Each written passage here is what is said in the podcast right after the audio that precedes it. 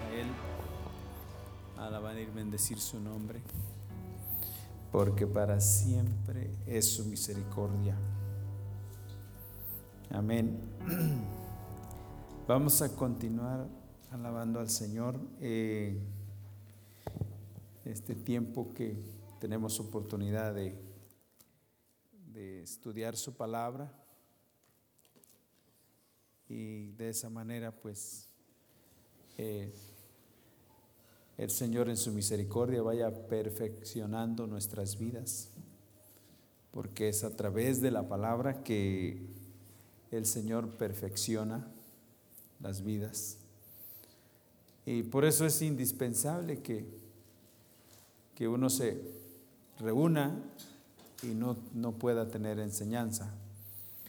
Eh, es precioso alabar, eh, bendecir al Señor, adorar al Señor, pero también es precioso recibir su palabra. Él quiere bendecirnos. Él quiere bendecirnos. Hemos, durante los días pasados, hemos estado compartiendo una serie de, temas, de estudios bastante... Eh, en una ocasión recuerdo que compartimos por qué existe la iglesia. Eh, en una ocasión también compartimos el tema de tomando nuestra responsabilidad. Y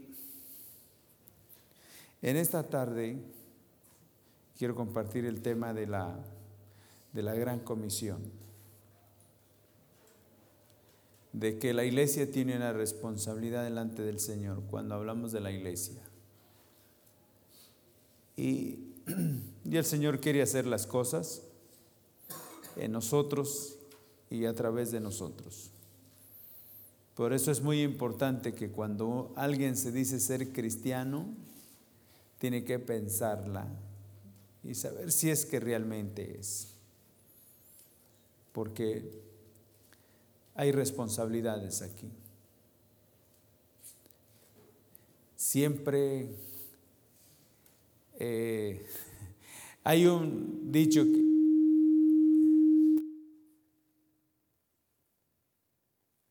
¿Quién sabe qué está pasando hoy?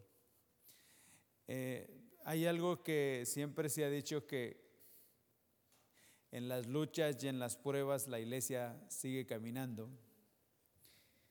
Es un canto, ¿verdad? Y dice, y solo se, detiene. ¿Es cierto eso? Solo, solo se detiene para predicar. Ay, ay, ay, cuánta mentira.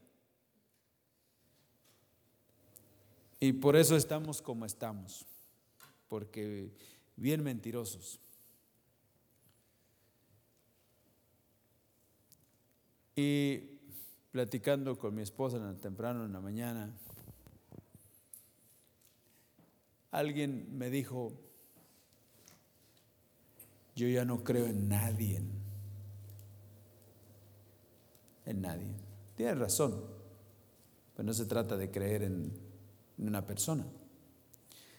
Pero lo más triste,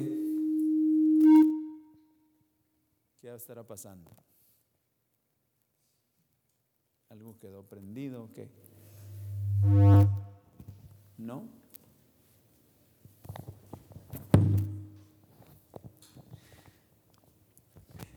Pero lo más, lo más triste y lo más eh, difícil es que, pues creerle a una persona tiene razón, porque tenemos muchas fallas, a veces se nos ven demasiado errores.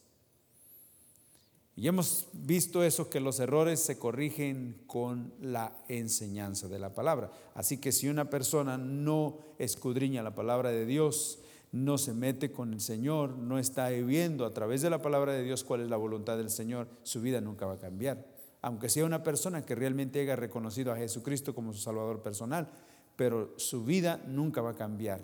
Eso no quiere decir que no sea un hijo de Dios, pero simplemente no ha sido alimentado, instruido para que sus acciones y reacciones sean diferentes. Y por eso a veces dejamos mucho que decir. Las personas nos ven y dicen, ah, se me hace que ese no es cristiano. Dice que es, pero se me hace que no. Entonces, las personas llegan a pensar, no, no se la creo. Y no creo tampoco. En eso que dicen que del Evangelio, un Evangelio que no cambia, un Evangelio que no transforma, no creo que sea poder de Dios. Para vivir una vida y luego dice así, yo creo que no necesito yo cambiar, ni de religión ni de ninguna cosa. Pues aquí no es que cambiemos de religión, aquí es realmente que vengamos al Señor. Pero lo más triste, lo más difícil es que a veces ni al Señor le creemos ya. ¿Mm? Y es una, Él es el único que realmente no ha quedado mal y nunca va a quedar mal. Dios es Dios veraz y todo hombre mentiroso. Y hay veces que ni a Dios mismo le creemos. Quisiéramos, no sé qué estamos buscando, no sé qué estamos buscando para realmente creer en Dios, pues Dios es Dios veraz. El hombre tiene fallas, pero no Dios. Y Él es el que nos invita realmente a vivir una vida con Él. Y una vida a través de Él. Y es aquel que dice que es el ejemplo de todo, en todo y para todo. Entonces quiero compartir en esta tarde de la Gran Comisión. Quiero invitarles a abrir en sus Biblias en el Evangelio de Mateo, capítulo 28.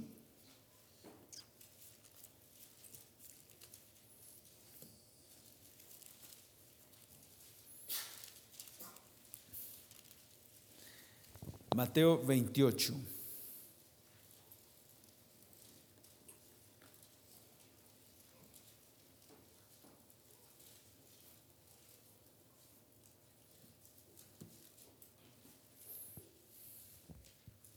Y dice aquí, versículo 18 y 19,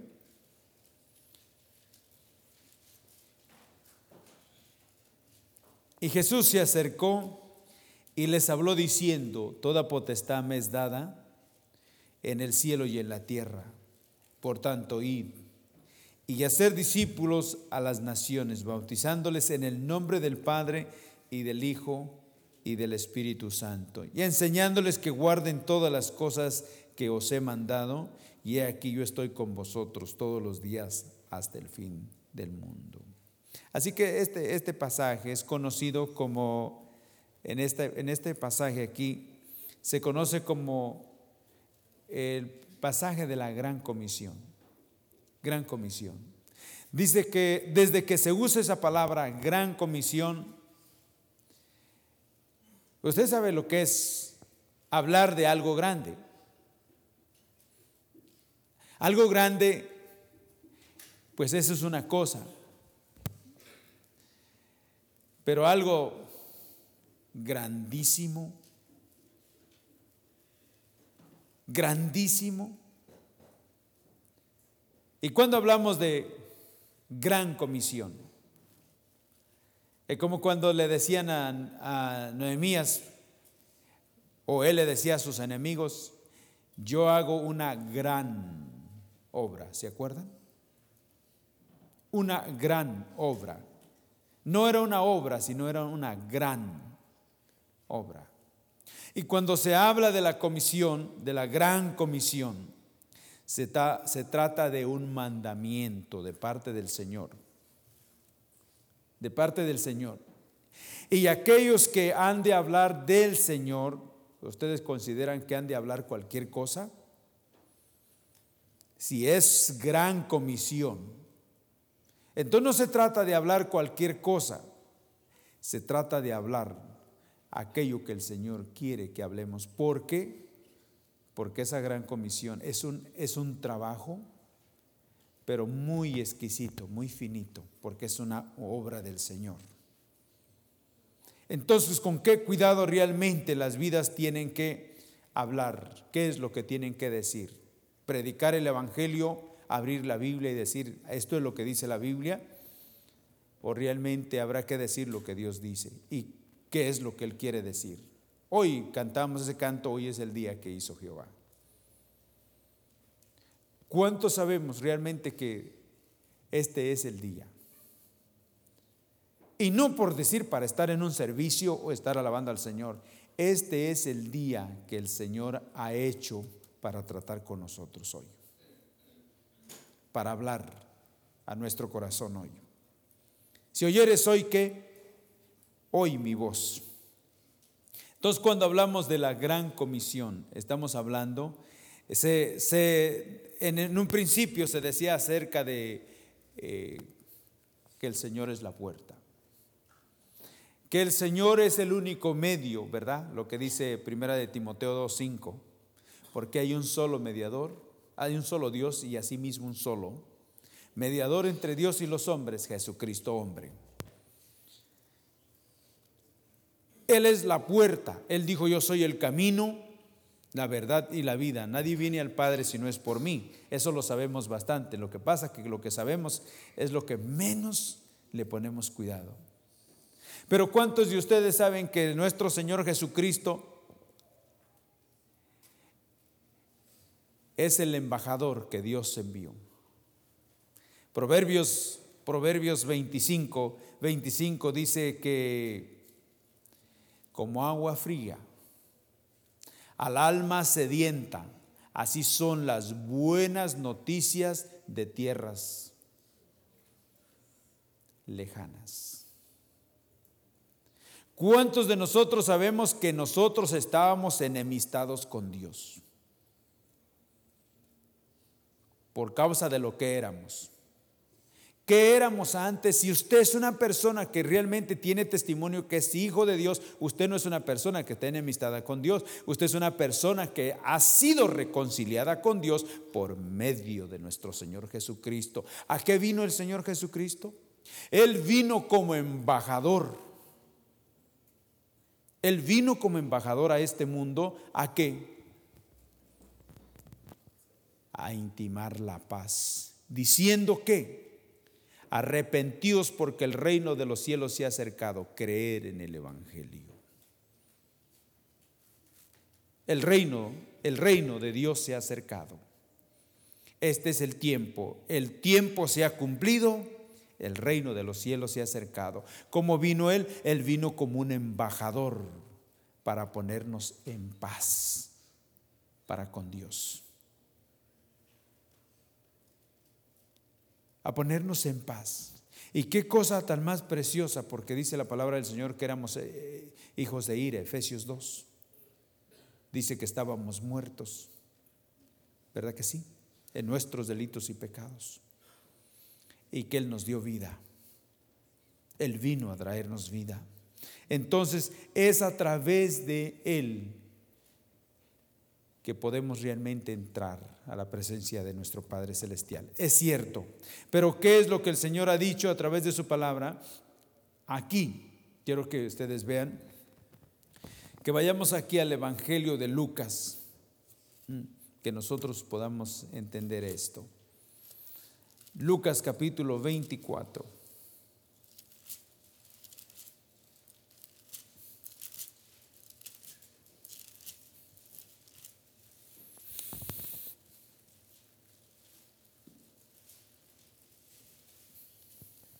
Lucas 24, versículo 44. ¿Y a todos lo tienen? Sí. Y les dijo, estas son las palabras que os hablé estando aún con vosotros, que era necesario que se cumpliese todo lo que está escrito de mí en la ley de Moisés, en los profetas y en dónde? En los salmos. ¿Qué hace la escritura? ¿Qué es lo que hace la palabra de Dios? A través de la palabra de Dios es que sabemos lo que Dios ha hecho, porque nosotros no estábamos por aquí hace dos mil años. Pero la palabra del Señor nos dice lo que Dios hizo por nosotros. Amén. ¿Qué es la palabra de Dios para nosotros? Es un ayo, es un enseñador, es aquella que nos, nos indica. Nosotros decimos que apunta, que señala. Aquel, aquel que vino, aquel que Dios proveyó, aquel que envió Dios si ha, de, predicarse y si han de ser enviadas las personas y han de llevar un mensaje, tiene que ser un mensaje según la palabra de Dios, porque hay muchas personas que andan predicando cosas que realmente ni conocen y no ofrecen nada. No ofrecen nada. Nada. Pero sin embargo, ¿cuántas de las veces a través de la palabra del Señor diciendo no hay no hay otro medio, no hay otra manera? Hablábamos con los jóvenes, los adolescentes en esta mañana y es, por ejemplo, reconocer y saber enseñar que dice la palabra del Señor que solamente hay un solo Dios, uno, uno, uno. Y un solo mediador entre Dios y los hombres. Un, un solo medio para ser salvos. Y no importa que nuestros jóvenes sean jóvenes que se han graduado de la universidad, que conocen muchas cosas, que, son eh, eh, científicos, que son no sé qué tantas cosas hayan estudiado y que conocen muchas cosas, pero eso no pasa por alto, que la salvación solamente se puede adquirir si usted y yo, joven, adolescente, adulto, nos humillamos delante del Señor y le reconocemos a Él como el único medio para ser salvos. No hay otra manera. Estamos viviendo tiempos difíciles, tiempos críticos, donde el mismo enemigo está cambiando las cosas. Y a las personas se les hace más fácil estudiar y tener muchas cosas en su mente y negar que Dios existe. Por eso dice que habiéndole, habiéndole conocido no le glorificaron ni le dieron gracias, sino que se hicieron vanos. Se envanecieron. Y en este tiempo hay tantas cosas que de verdad, hay tantas cosas que la gente no piensa que necesita de Dios. No piensa que, se, que necesita de Dios. Pero ¿saben qué? Aquí dice que el mensaje tiene que ser de esta manera y les dijo, estas son las palabras que hablé estando aún con vosotros, que era necesario que se cumpliese todo lo que está escrito de mí en la ley de Moisés, en los profetas y en los salmos. ¿Qué era lo que hablaba la ley de Moisés? ¿Qué era lo que hablaba la palabra del Señor? Que vendría el Mesías y el Mesías daría su vida el Mesías. Indicando y señalando, así como dijo Juan el Bautista, ¿qué dijo cuando pasaba, cuando veía pasar el Señor Jesús por ahí? ¿Qué dijo acerca de él? Dice que está viniendo el Señor Jesús y en medio de la gente que, que, rodeaba y todo. Y Juan el Bautista dijo, he aquí, he aquí el Cordero de Dios que quita el pecado del mundo. Estaba escrito, pero ahora lo podía ver. Y eso es lo que cada uno de nosotros necesitamos reconocer, que muchas de las veces el Señor todavía no se ha revelado a nuestras vidas. Y por eso a veces no hablamos y no, vivimos una vida que realmente produzca fe en otros porque tampoco nuestro corazón no es un corazón que teme a Dios por no tener algo claro de parte del Señor. Veamos aquí esto, versículo 45. Entonces les abrió el entendimiento para que comprendiesen las es para que comprendiesen las escrituras. ¿A quién le abrió, el, entendimiento el Señor? ¿A quién? Eran discípulos, eran dos. Eran dos, eran discípulos y tenían el entendimiento ¿qué? Cegado. Cegado. Cegado. Entonces Él les abrió el entendimiento para que comprendiesen, trajo luz, luz. El entendimiento lo, lo limpia y trae luz al corazón. La palabra, la palabra del Señor, la palabra del Señor. No trae, ella es luz. Ella es luz, que dice el Salmo 119, que lámpara es a mis pies tu palabra y lumbrera. Ah, ah, ah. No lumbrera al camino, a mí. Camino. Entonces vemos aquí, dice que esa palabra, he aquí, capítulo 1 del Evangelio de Juan, dice que aquella luz que venía para alumbrar a todo hombre, dice que esa luz, esa luz, dice que en esa luz estaba la vida y la vida era la luz de los hombres. En esa luz estaba la vida y la luz era la vida de los hombres. Dice, en esta estaba la, dice, en él estaba la vida y la vida era la luz de los hombres. Fíjense cómo está una persona cuando está cegada. Cuando no entiende, cuando no ha visto las cosas como debe de, de verlas. ¿Cómo está? En tinieblas y qué más. Y muerto espiritualmente. porque hay tanta ignorancia? porque hay tantas cosas? Entonces dice el Señor que aquí entonces él abrió el entendimiento, entendimiento. A los discípulos, la iglesia, la iglesia, que podamos realmente recibir que es tan importante, hermanos, estar dependiendo del Señor.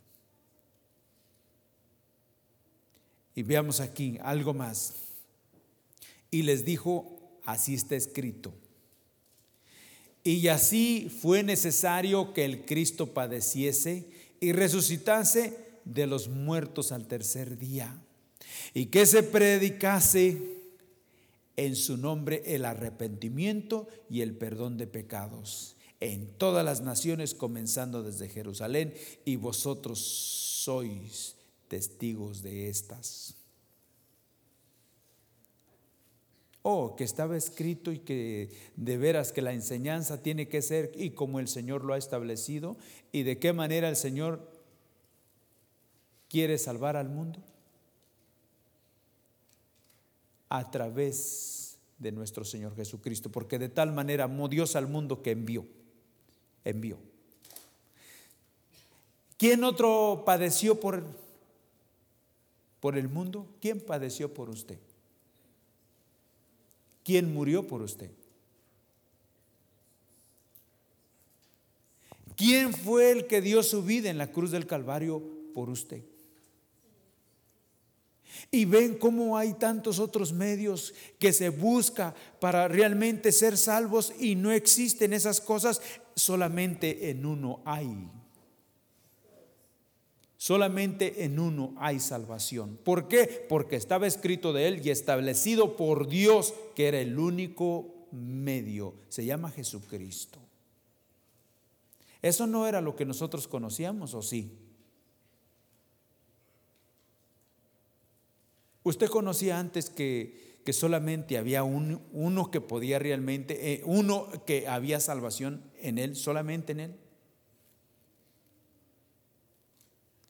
¿Cómo es que ahora usted sabe que solamente en Cristo es que se encuentra la salvación? Solamente en Cristo, solamente en Él.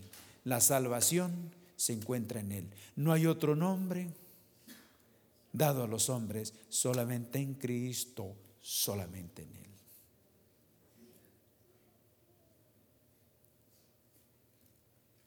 ¿En quién se, puede obtener? Dice que se predicase en su nombre, en su nombre el arrepentimiento. Estamos hablando que a través de nuestro Señor Jesucristo, si nos arrepentimos, nosotros recibimos el perdón de nuestros pecados y venimos a estar en paz para con Dios. ¿Quién puede perdonar pecados solamente? Díganme una cosa, ¿eso lo sabíamos antes? No. ¿Verdad que nosotros podíamos, pensábamos que podíamos obtener perdón de nuestros pecados por otros medios? ¿Sí o no? Ahora ya no, ahora ya no creemos de esa manera, ya no, pero ¿cuántas de las veces tuvimos que confesarnos con el cura y pensando que él podía perdonar nuestros pecados? ¿Usted nunca lo hizo? A mí no me da pena hablar las cosas porque lo hice por no cuando no sabía. Y Dios habiendo pasado todos esos tiempos, ya él sabía que yo estaba mal. Pero sin embargo, pacientemente el Señor, hasta que se cumplió el tiempo, se llegó el tiempo, cuando el Señor se presentó. Cuando el Señor, un día muy especial, me dijo, solo yo soy el único que puedo perdonar pecados. Si tú te rindes, si tú rindes hoy tu corazón, yo hoy te puedo perdonar tu pecado y olvidarme de él, porque hasta eso dice Ezequiel que se olvida de lo que hemos hecho.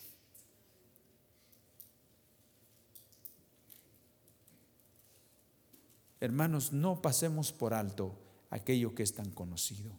Meditemos las cosas. Y veamos lo que el Señor ha hecho en nuestras vidas y lo que se necesita. Le decía, les decía a los adolescentes en esta mañana, no vais a pasar por alto. Que pienses que por otro medio tú puedes ser salvo. Tú tienes que reconocer que necesitas en, en algún momento, en algún momento, irte a un rincón o que entres en tu, en tu recámara, en tu cuarto privado, entres ahí solito y, y te humilles ahí delante del Señor y le digas, Señor, yo reconozco que no puedo ser salvo por otro medio.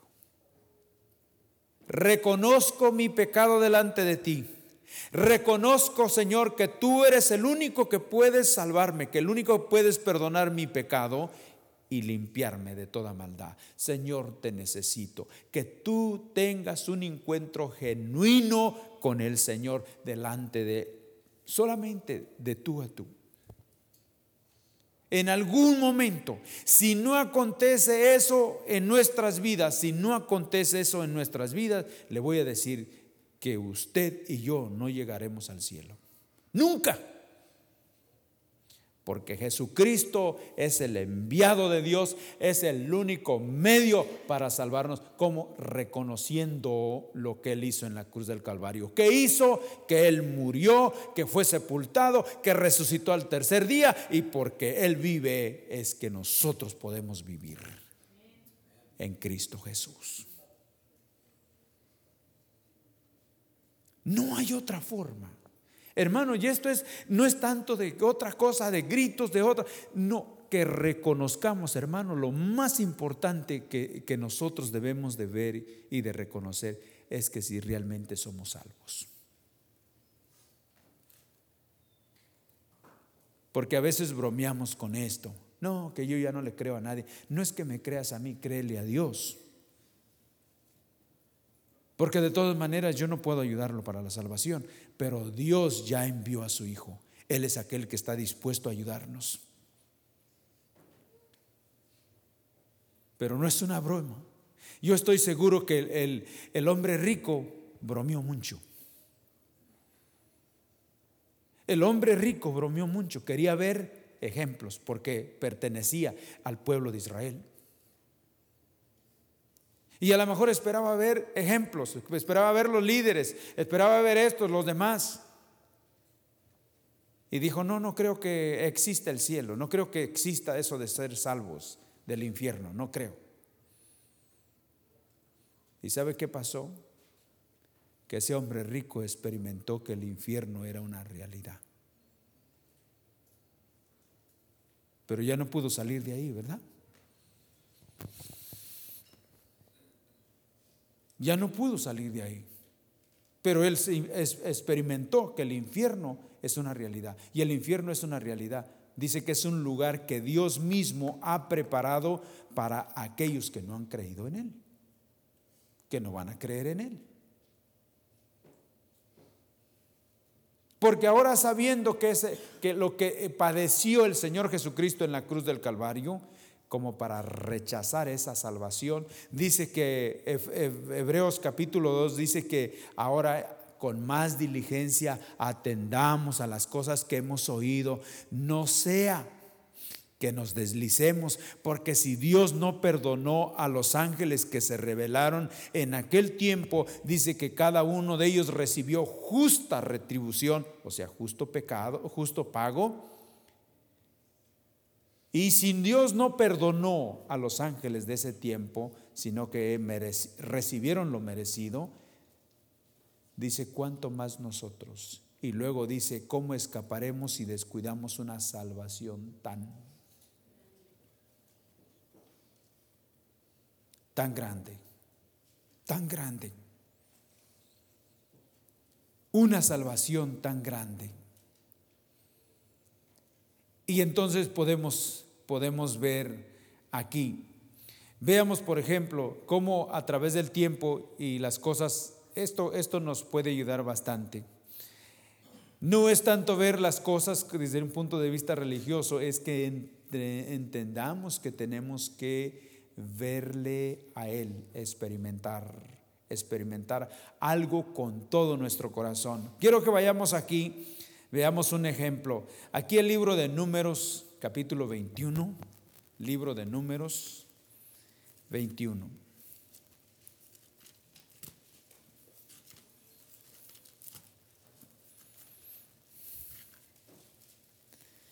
Libro de números 21. Dice que cuando el pueblo estaba en el desierto, cuando Israel venía de Egipto, y estaba en el desierto, estaba camino a Canaán, y estando ahí en el desierto, dice que el pueblo hizo muchas cosas, murmuró contra Dios y, hizo muchas cosas que desagradó el corazón de Dios. Y Dios envió una plaga, al mismo pueblo. Y dice que Dios, eh, en otra palabra, eh, hizo que salieran serpientes venenosas, ardientes, dice, venenosas. Y mordían a los hijos de Israel las serpientes y muchos de ellos murieron en ese tiempo. Cuando los mordía la serpiente, morían. Y el pueblo estaba muriendo así, de esa manera una manera tremenda. Y Moisés, que era un líder, que yo creo que es un líder que eh, necesitaríamos por acá en este tiempo, que de veras le pesaba ver una alma que sufriera. Y está el pueblo batallando y una, viviendo una situación, un tiempo terrible donde está pereciendo porque había tanta serpiente y los mordían y cada uno iba muriendo. Entonces Moisés oró a Dios y Dios le dijo, haz esto, haz esto.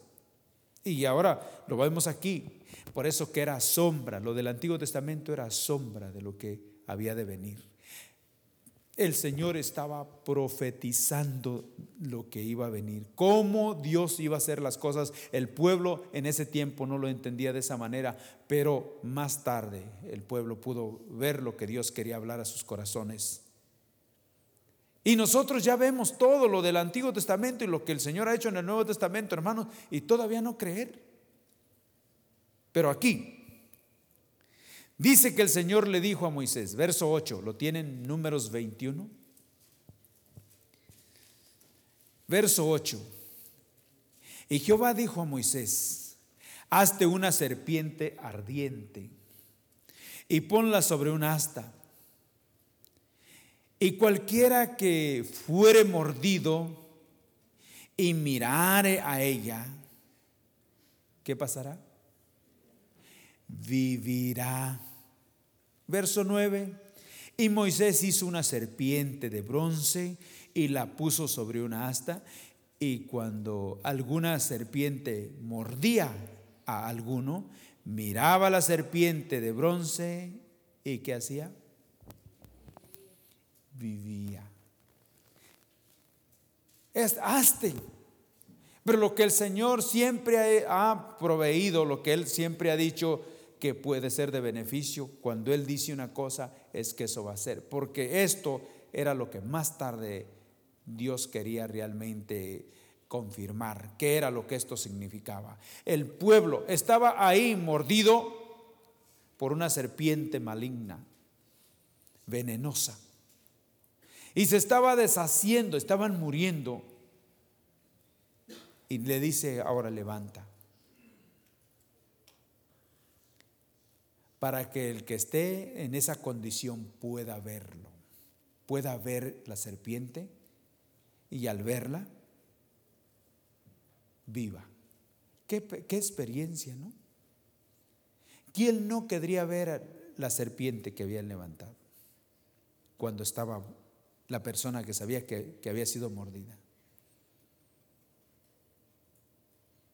¿Usted cree que no, no buscaba por ver esa serpiente? ¿Dónde está? Ya me, me mordió este animal y me voy a morir. ¿Dónde está la serpiente de bronce? ¿Dónde? Dios había dicho que con solo verla no moriría, sino que viviría. Hermanos, eso era creer o no. Y tenía que hacer algo la persona, tenía que cuando menos voltear o buscar, arrastrarse y llegar donde, donde estaba, sí o no.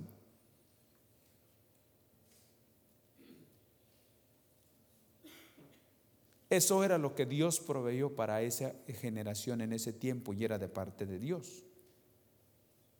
Era de parte de Dios. Era sombra de lo que había de venir, de lo que el Señor Jesús realmente iba a hacer. Por eso cuando Él empezó a enseñar, fíjense cómo empezó a enseñar, cómo empezó a enseñar. Le está diciendo al, pueblo algo que ellos conocen, que ellos saben, lo que ese pueblo había pasado y había vivido, y ahora esa, esa serpiente que levantó Moisés. Ahora veamos aquí en el Evangelio de Mateo, Juan, perdón, el Evangelio de Juan. Mordidos por esas serpientes. Capítulo 3 del Evangelio de Juan. Cuando el Señor Jesús está hablando con Nicodemo. Nicodemo no entiende nada acerca del plan de salvación. Nicodemo está diciendo, ¿y cómo es eso? ¿Y cómo es eso? Y aquí en el versículo 13 cuando el Señor Jesús habla de esto, dice, nadie subió al cielo sino el que descendió del cielo, el Hijo del Hombre, que está en dónde? En el cielo. Y verso 14, y como Moisés levantó la serpiente en el desierto, así es necesario que el Hijo del Hombre sea que levantado levantado para que todo aquel que en él cree no se pierda, más tenga que. ¿En dónde fue puesto el Señor también? Como la serpiente. No fue en un asta, fue en una cruz.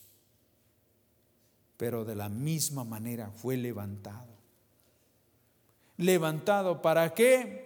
Para que todo aquel que en él crea, para que aquel, todo aquel que ponga sus ojos en Jesús, reconozca a Él como el único medio de salvación, tenga vida eterna. En ningún otro hay salvación, en ningún otro. En ninguno otro hay salvación. Amados, por favor, amados. En ningún otro hay salvación. Nuestros ojos en quién están puestos en este momento. ¿En quién? el libro de los Hebreos dice que puestos los ojos en Jesús. El autor y consumador de nuestra fe dice que corramos. ¿Nuestros ojos están puestos en Jesús o todavía están puestos en otros medios? Y si están puestos en Jesús, tendrá que rendirse nuestro corazón a Él todos los días. No hay otra forma, no hay otra forma de ser salvos, ni hay, no hay otra forma de recibir, de obtener el perdón de nuestros pecados, solamente en Jesús. Dice como Moisés levantó la serpiente en el desierto, así es necesario que el Hijo del Hombre sea levantado para que todo aquel que, así como la gente veía la serpiente y era sanada, era salva de la muerte, así fue levantado. Por eso el Señor Jesús empezó con, con ese mensaje y está diciendo, no puede haber salvación si el Hijo del Hombre no es levantado, no es crucificado. Porque el mensaje que fue en el, en el desierto para los los de antes era sombra solamente de lo que habría de venir. Lo que se levantó ayer era sombra de ahora lo que el Hijo del Hombre va a ser levantado y puesto. En ese tiempo fue para Israel. En el desierto fue para Israel. Hace dos mil años fue para qué? Para todas las naciones. Para que todo aquel que en él crea no se pierda, más tenga vida eterna vida eterna. Hermanos, esto no es una religión. Esto no es una religión. Este es un encuentro. Se trata de que hay que arrepentirnos. Se trata de que hay que reconocer aquel, aquel que tiene las llaves del Hades y de la muerte. Aquel que dijo, toda autoridad me ha sido dada en los cielos y en la tierra. ¿Por qué? Porque murió. ¿Y por qué? Porque fue sepultado. ¿Y por qué? Porque fue resucitado y resucitó. Y le quitó las llaves. Aquel que tenía las llaves del imperio de la muerte. Y él dijo, yo he venido para darles vida. Los que estaban muertos en nuestros delitos y pecados, Él nos dio vida. Y por eso es que ahora podemos decir que Cristo vive porque es una experiencia. Veamos aquí, el Evangelio siempre tiene que ser una experiencia. Predicar el Evangelio tiene que ser una experiencia. Eh, aquí en eh, Lucas, ¿se acuerdan aquí? Experiencia, Lucas capítulo 24.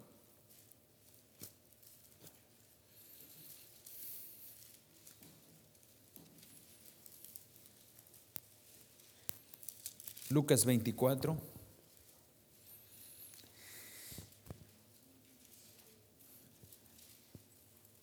Dice que se predique en su nombre el arrepentimiento y el perdón de pecados, verso 47. Dice en donde, en todas las naciones, comenzando desde Jerusalén, y vosotros sois testigos de estas. ¿Quiénes son los que pueden hablar de estas cosas? Aquellos que les fue abierto el entendimiento y que hubo luz en donde? en sus corazones. Testigos, testigos, testigos de esta salvación. ¿Sabe que hay gente que habla de la salvación y nunca se ha entregado a Cristo?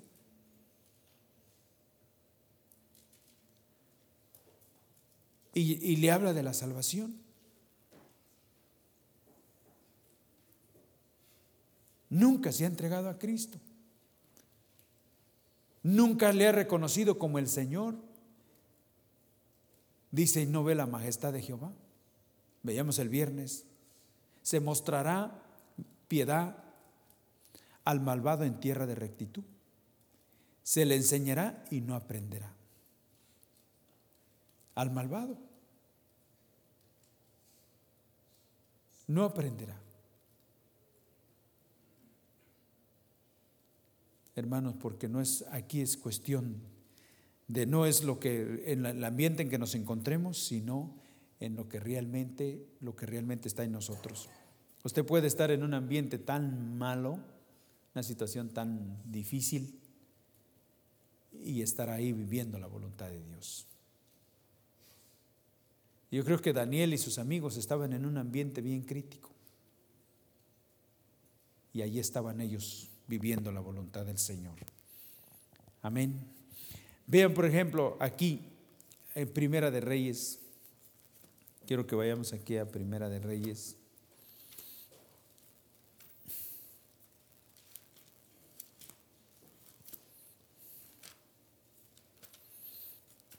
Primera de Reyes, perdón, dije primera, segunda de Reyes 18.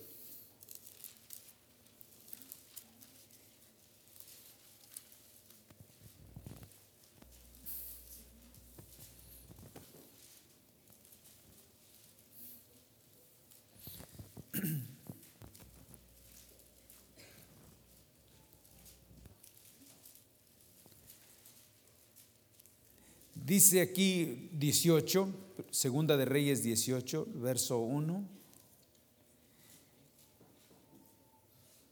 En el tercer año de Oseas, hijo de Ela, rey de Israel, comenzó a reinar Ezequías, hijo de Acaz, rey de Judá. Cuando comenzó a reinar era de 25 años y reinó en Jerusalén 29 años. El nombre de su madre fue Abid, hija de, Zacarías, e hizo lo recto ante los ojos de Jehová, conforme a todas las cosas que había hecho David, su padre. Él, él quitó, ¿qué? Los lugares altos y quebró las imágenes y cortó los símbolos de acera e hizo pedazos, e hizo pedazos la serpiente de bronce que había hecho Moisés. Ah. Ellos así. Pero una cosa cuando Dios dice una cosa, otra cosa es cuando se queda en manos de los hombres. En manos de los hombres. En manos de los hombres es perecer. Es realmente terminar en nada. Y por eso aquí nada puede ser que, se quede en manos de un hombre. Siempre tiene que ser la revelación que da el Espíritu Santo y aquello que el, el Señor solamente puede hacer en cada uno de nosotros. Y dice aquí, dice que hizo pedazos la serpiente de bronce que había hecho Moisés, porque hasta entonces le quemaban incienso los hijos de Israel y la llamó Neustán. ¿Qué quiere decir? ¿Qué quiere decir de bronce, eh, de metal. ¿Saben qué quiere decir esa expresión? Ezequías se levantó con un celo de parte de Dios, un celo de parte de Dios, y les dijo, ¿saben qué? Aquello que ustedes rinden culto, le habló al pueblo, a lo que ustedes le rinden culto, no es más que algo de metal. Es un eh, Neustán, quiere decir de bronce. Si no vean, la agarró y ¿qué hizo? Y la quebró.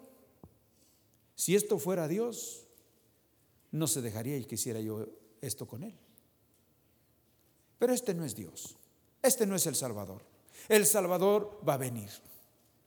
El Mesías viene. Este no es el Salvador. Este no salva. Esto no salva. Y hermanos, ¿cuántas de las veces, si podemos ver, vamos a ver que las cosas literales, a veces pensamos que estar, pero no rendir nuestro corazón, eso no salva. Desde un punto de vista religioso, eso no salva. Que es muy importante que nosotros vengamos y tengamos un encuentro, rendamos nuestro corazón al Señor, al Señor, porque es el único que perdona pecados y el único que puede dar vida eterna. Amén no hay otros medios. Aún aquello que Dios había dicho que levantaran, fíjense, llegó el momento cuando Dios dijo, québralo, destruyelo. Eso no, porque era sombra. No dice, vamos a estudiar lo del tabernáculo durante los meses que vienen y saben aquí en la escuela dominical. Y el Señor mismo también dijo el Señor Jesús, las cosas, los sacrificios de, carneros, de cabritos, de todo, no te agradaron, Señor. Pero he aquí que yo vengo como está escrito, Señor, y vengo a hacer tu voluntad, pero quita, quita eso, quítalo, quítalo. Quita eso, porque en eso no hay salvación, en eso no hay perdón de pecados. Eso solamente es un sacrificio que ofrecen todos los días, pero que no cambian las cosas. Hermano, y cuando sea algo así, nunca va a cambiar nuestro corazón. Hasta que se ha quitado eso que no sirve y se ha reconocido aquel que está por encima de todas las cosas, Jesucristo. Jesucristo, amados, Jesucristo. En ningún otro hay salvación, en ningún otro hay salvación. Si usted y yo no llega el momento que lo reconozcamos, que nos pongamos ahí genuinamente, genuinamente pidiendo misericordia por nuestros por nosotros para el perdón de nuestros pecados, hermanos, el cielo queda lejos de nosotros y no va a ser para nosotros. Porque la única entrada, el único medio es el en reconocimiento. No solamente que hayamos oído, no, que Él nos haya iluminado la mente y el corazón y se haya revelado a nuestras vidas y sepamos que es por medio de Él para que así nos congreguemos a Él. A Él vendrán las familias, a Él vendrán los pueblos. Si no, no va a acontecer, no va a haber ahí nada de de salvación, de salvación. ¿Entendemos? Entendemos. Ezequías, ¿qué hizo? Le dijo al pueblo, esto que tú, porque ya le ofrecían incienso, se rendían ahí, le daban culto. ¿Verdad que sí? ¿Y qué les dijo? Eso es abominación. Eso es abominación. Quitar, hay que quitarlo. Veamos aquí un pasaje más, aquí en Segunda de Crónicas también. Ezequías dice que hizo lo recto delante del Señor y dice que anduvo en los caminos de David, su padre. Ustedes saben que literalmente David no fue el padre de Ezequías, pero por la parte espiritual. Y qué precioso es que otros sigan las mismas pisadas y cuando hablamos de seguir las pisadas, que sigamos las pisadas de nuestro Señor Jesucristo. Amén. Eh, segunda de Crónicas 29. Segunda de Crónicas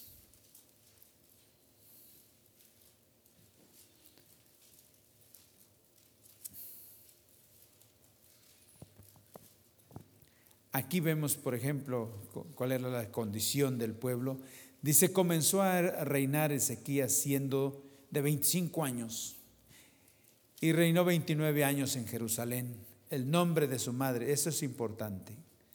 Albías, hija de Zacarías, e hizo lo recto ante los ojos de Jehová, conforme a todas las cosas que había hecho David su padre en el primer año de su reinado, en el mes séptimo, abrió las puertas de la casa de quién?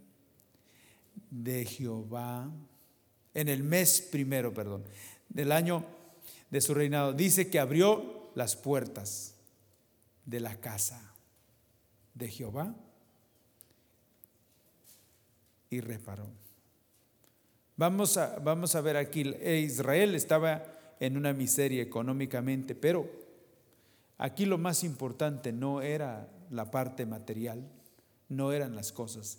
Aquí lo más importante era ponerse a cuentas con Dios. Ponerse a cuentas con Dios. Porque ¿sabe qué? Lo que dice el Evangelio de Mateo capítulo ¿qué? 6 que primeramente es el reino de Dios y qué? Y su justicia. Y todo lo demás viene por añadidura. ¿Ustedes quieren conocer un poquito acerca de cómo fue Ezequías? Cuando dice que hizo lo recto delante de Jehová y anduvo como su padre David. En el tiempo del reinado de Ezequías, ellos eran siervos de otras naciones. Ellos servían a otras naciones. En ese tiempo los, los asirios estaban por encima de ellos. Y dice la palabra del Señor que cuando Dios levantó a Ezequías como rey y buscó de Dios primeramente, dice que en su vida aconteció lo que aconteció en el tiempo de David. Que Dios estuvo con él de tal manera que se rebeló contra sus enemigos contra sus enemigos. Y Dios lo liberó de sus enemigos. Y Dios le prosperó. El pueblo de ese tiempo, de verdad, vivió una época diferente. ¿Y todo por qué? Porque empezó con las cosas del Señor. Reunió al pueblo y le dijo, las cosas materiales no es lo más importante, lo más importante es estar bien con Dios. Y el pueblo llegó a experimentar una verdadera libertad, liberación. Los enemigos que estaban sobre ellos, Dios los liberó de ellos. Y vivieron un tiempo precioso, tiempo precioso. Hermanos, no va a acontecer nada si nosotros no reconocemos al Señor. Primeramente, no es una situación religiosa, es algo genuino, que personalmente tenemos que venir a Él. Podremos tener muchas cosas y todo y sentirnos bien si es que lo llegáramos a tener, pero con un vacío siempre en lo más profundo de nuestro ser. Y viviendo una miseria, tristes, porque saber que estamos fuera de la voluntad de Dios causa mucha tristeza. Y vivimos una vida que, realmente deja mucho que decir. ¿Entiende? entiende. Pero sabe que el libro de los Hebreos dice que, y una vez más, Dios removerá la tierra. Y aún una vez más, Dios lo hará. Dios lo hará. Y yo sé que si el Señor no hace esa obra en nuestros corazones, hermanos, las cosas así se van a quedar pero Dios quiere hacerlo si nosotros le permitimos. Él quiere hacerlo. En ningún otro hay salvación. Y ahora vamos a ver aquí, quiero que veamos esto, Isaías. Isaías capítulo 45. Isaías 45.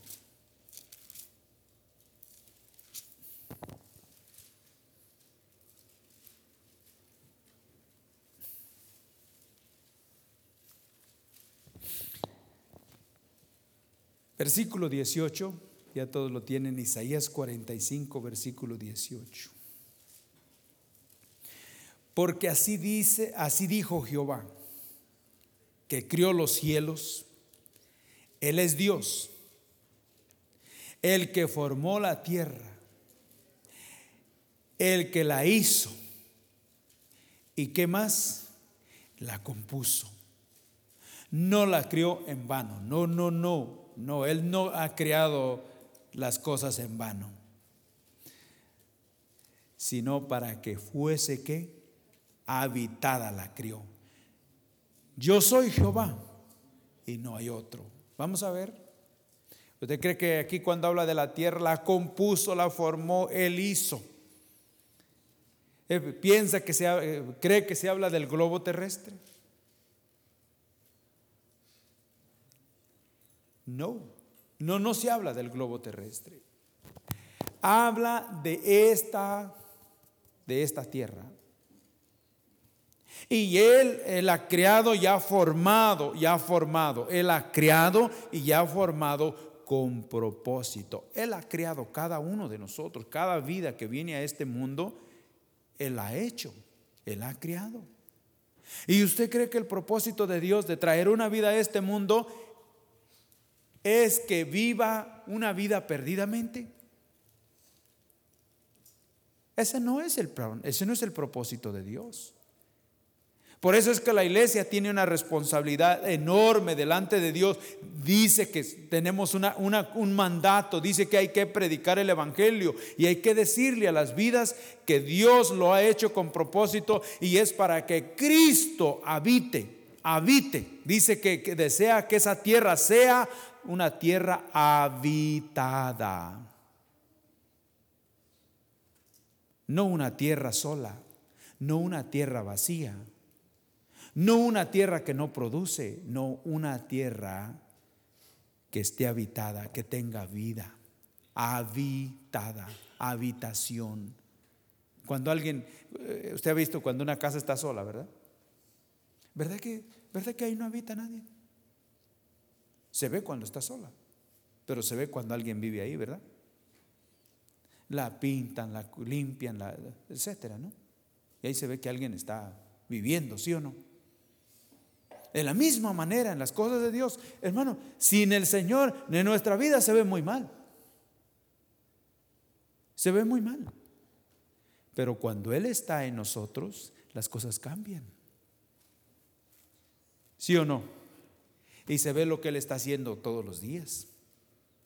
¿Cuál es esa obra que Él está haciendo? ¿Cómo está atendiendo eh, eh, esto que Él ha habitado? Que esto que ha venido a ser habitado por Él. lo entiende. Versículo 19, no hable en secreto ni en lugar oscuro en la tierra.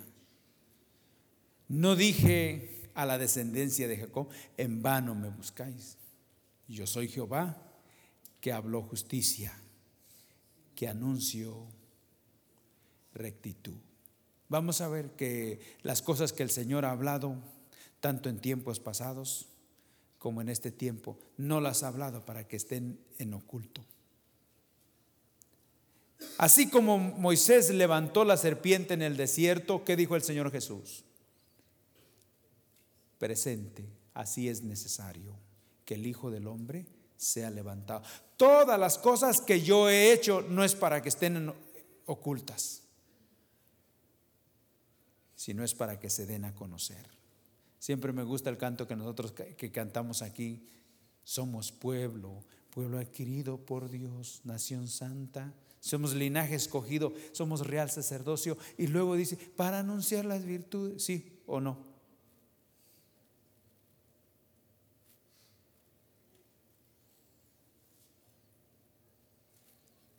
No es para que estén las cosas en secreto y no para anunciar las virtudes. ¿Con qué fidelidad tenemos que hablar, anunciar las virtudes? ¿Con qué fidelidad? ¿Cómo es que realmente tenemos que exponer la palabra del Señor que otros puedan realmente entender y puedan ser salvos? Si usted es una persona que ha sido salva, que sabe lo que es esto del perdón de, de nuestros pecados. Versículo 20 aquí. Este versículo 20, que dice, reunidos, reunidos y qué, y venir, juntados todos los sobrevivientes de entre las naciones, no tienen qué, entendimiento aquellos que erigen el madero de su ídolo y los que ruegan a dónde, a un Dios que no ¿Qué dijo Ezequías acerca de la serpiente? ¿Que salvaba o no salvaba? Y la hizo pedazos. Esta no salva. Porque Jehová uno es. Oye Israel, oye Israel. El Señor uno es. Jehová uno es. Le dice aquí Convoca a la gente, convoca a las vidas que vengan, estudien la palabra y diles, y diles, y diles. como está escrito, como está escrito de aquel que dio su vida en la cruz del Calvario, que se predique en su nombre, que se enseñe en su nombre, que se diga que solamente en uno hay salvación, Cristo.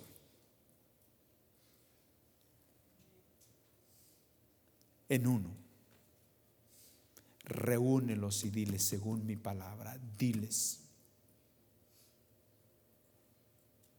Hay muchos dioses, muchos pero solamente uno es el que salva. ¿Me estoy explicando? Solamente uno.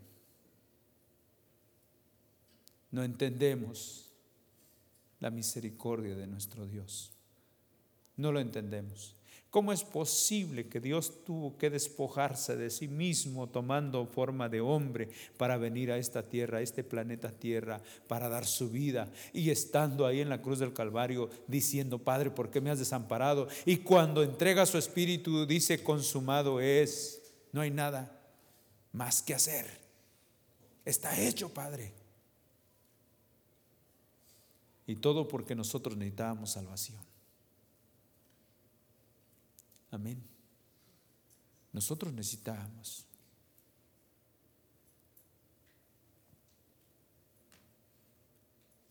Reúne, reúne al pueblo y diles que no hay otro que salve. Dice aquí, reuníos y venid, juntaos todos los sobrevivientes. ¿Saben que ¿Dónde pasó eso y el Señor lo va a volver a hacer? Cuando Elías, ¿se acuerdan? Elías en el monte Carmelo, ¿qué le dijo a Acaz, al rey acá?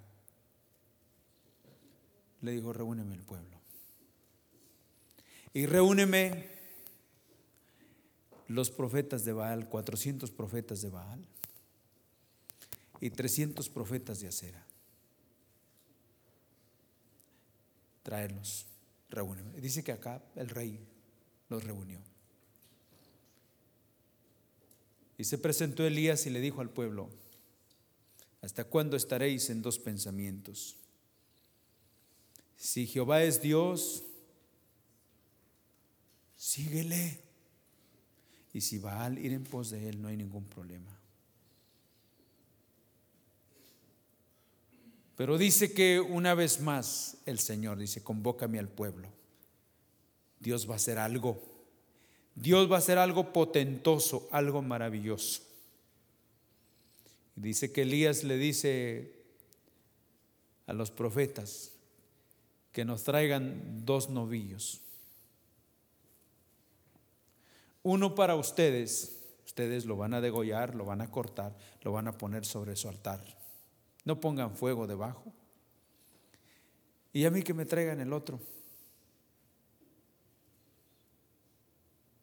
Y hoy se va a ver que Dios es el que salva. Porque hay muchos dioses. Hay muchos dioses, pero hay dioses que no salvan. Nada más hay uno que salva. Y dice que trajeron los novillos y cada uno de ellos ellos cortaron el suyo y Elías es solito.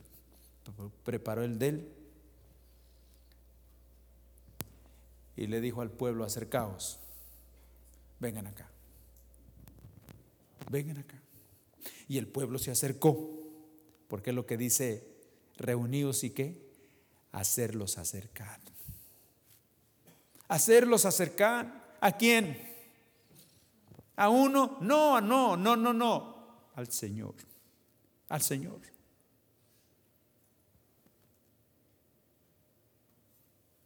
Y cada uno empezó a orar.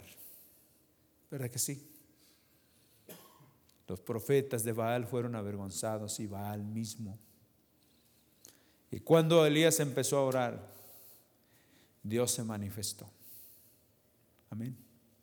Se manifestó uno. Se manifestó. Y ahí se supo quién era Dios. Ahí se supo quién era Dios. ¿Y sabe qué lo que está diciendo el Señor? Que Él lo va a volver a hacer.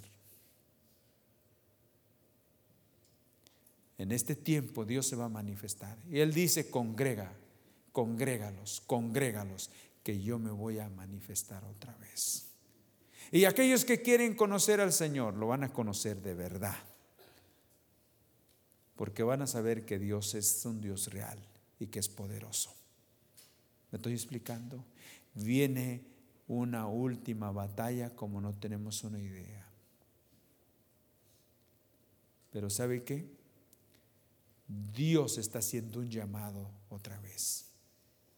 Y dice que Él se va a manifestar.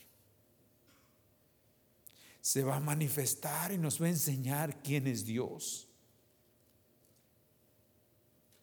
Si usted quiere realmente experimentarlo, ¿sabe qué? Dios lo va a hacer. Vean aquí algo más.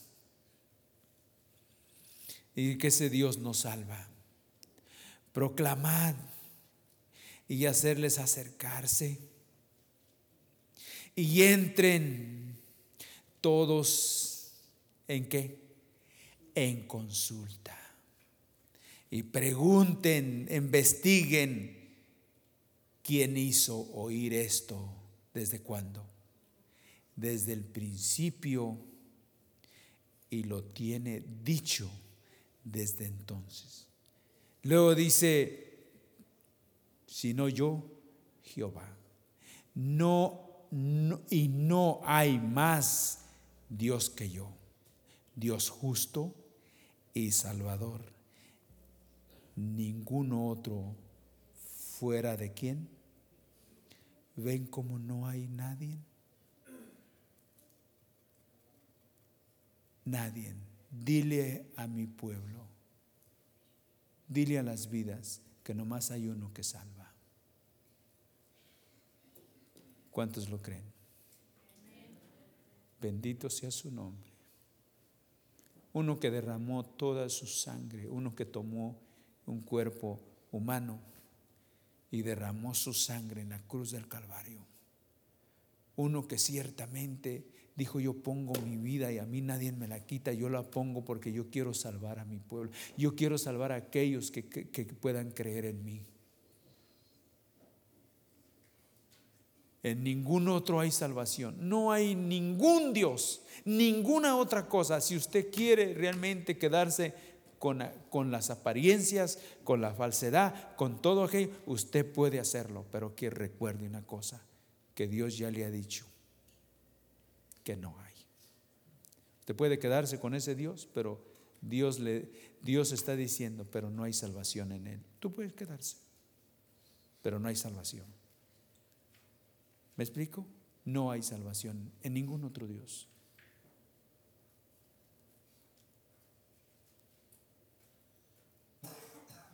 En ningún otro Dios. No hay salvación no hay salvador, no hay salvación fuera de Él. Así que dice el verso 21, mirar a mí y ser qué? Y ser salvos todos los términos de la tierra, porque yo soy Dios y no hay. ¿Cuántas veces lo está diciendo? mirar a mí, ser salvos todos los términos de la tierra. ¿Verdad que ahora mirar, mirar, para, era necesario que el Hijo del Hombre fuera levantado para que todo aquel que pueda verle, para que todo aquel, que, aquel que en él crea no se pierda, más tenga que vida eterna. Aquel que pueda verle, pueda tener vida eterna. Mirar ser salvos. Todos los términos de la tierra. Estamos hablando que ahora ya no es solamente Israel, es todo, todo el mundo entero. Amén. Por eso qué importante es que podamos compartir la palabra del Señor y decirle en quién hay salvación. ¿Cuántos quieren saber realmente en quién hay salvación? Aquí está. Aquí está. Dice el Señor que una vez más va a convocar y se va a dar a conocer. Se va a dar a conocer. Ese canto que cantábamos hoy, que decía, lléname, lléname, con tu poder, lléname. Y hermano, eso no solamente va a suceder porque lo cantamos, tiene que haber un profundo deseo, profundo deseo de que el Señor nos llene de su presencia podamos experimentar que no hay salvación, en ningún otro hay salvación.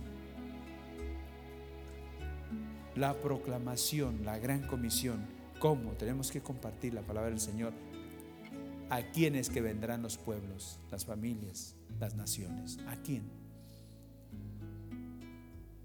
A nuestro Señor Jesucristo, porque en ninguno otro hay salvación. No puedo ser más no puedo expresarlo de otra manera, confiando solamente en la misericordia de Dios y que cada uno de los que estamos aquí podamos reconocerle en algún momento, Señor. Si hay alguien que no está seguro de que realmente sus pecados han sido perdonados y que ha recibido a Jesucristo como Salvador personal y que necesita rendir su corazón al Señor, este es el día y este es el momento sabiendo que dice, convócamelos, convócamelos, traérmelos a mí. ¿Y sabe usted a quién está apuntando la palabra? Sí sabe a quién está apuntando la palabra. ¿A quién está señalando la palabra? ¿De quién habla la palabra? ¿A quién está presentando? Al Salvador, a Cristo. Convócamelos reúnemelos y dile que una vez más la tierra va a ser removida. Y va a ser removida, porque las cosas que son movibles van a ser movidas para que quede lo inconmovible que es su palabra, que es Él. Amén. En esta tarde, en esta tarde, si usted realmente no tiene esa experiencia y usted sabe que podría estar en peligro, hoy es el día de salvación. Grande o pequeño, lo que seamos, como estemos, sabe que necesitamos a nuestro Señor Jesucristo. Lo necesitamos y, y Él ya se dio por nosotros. Solamente que vengamos a Él. Convocarme al pueblo y hacérmelo acercar. Él quiere que nos acerquemos, ¿sí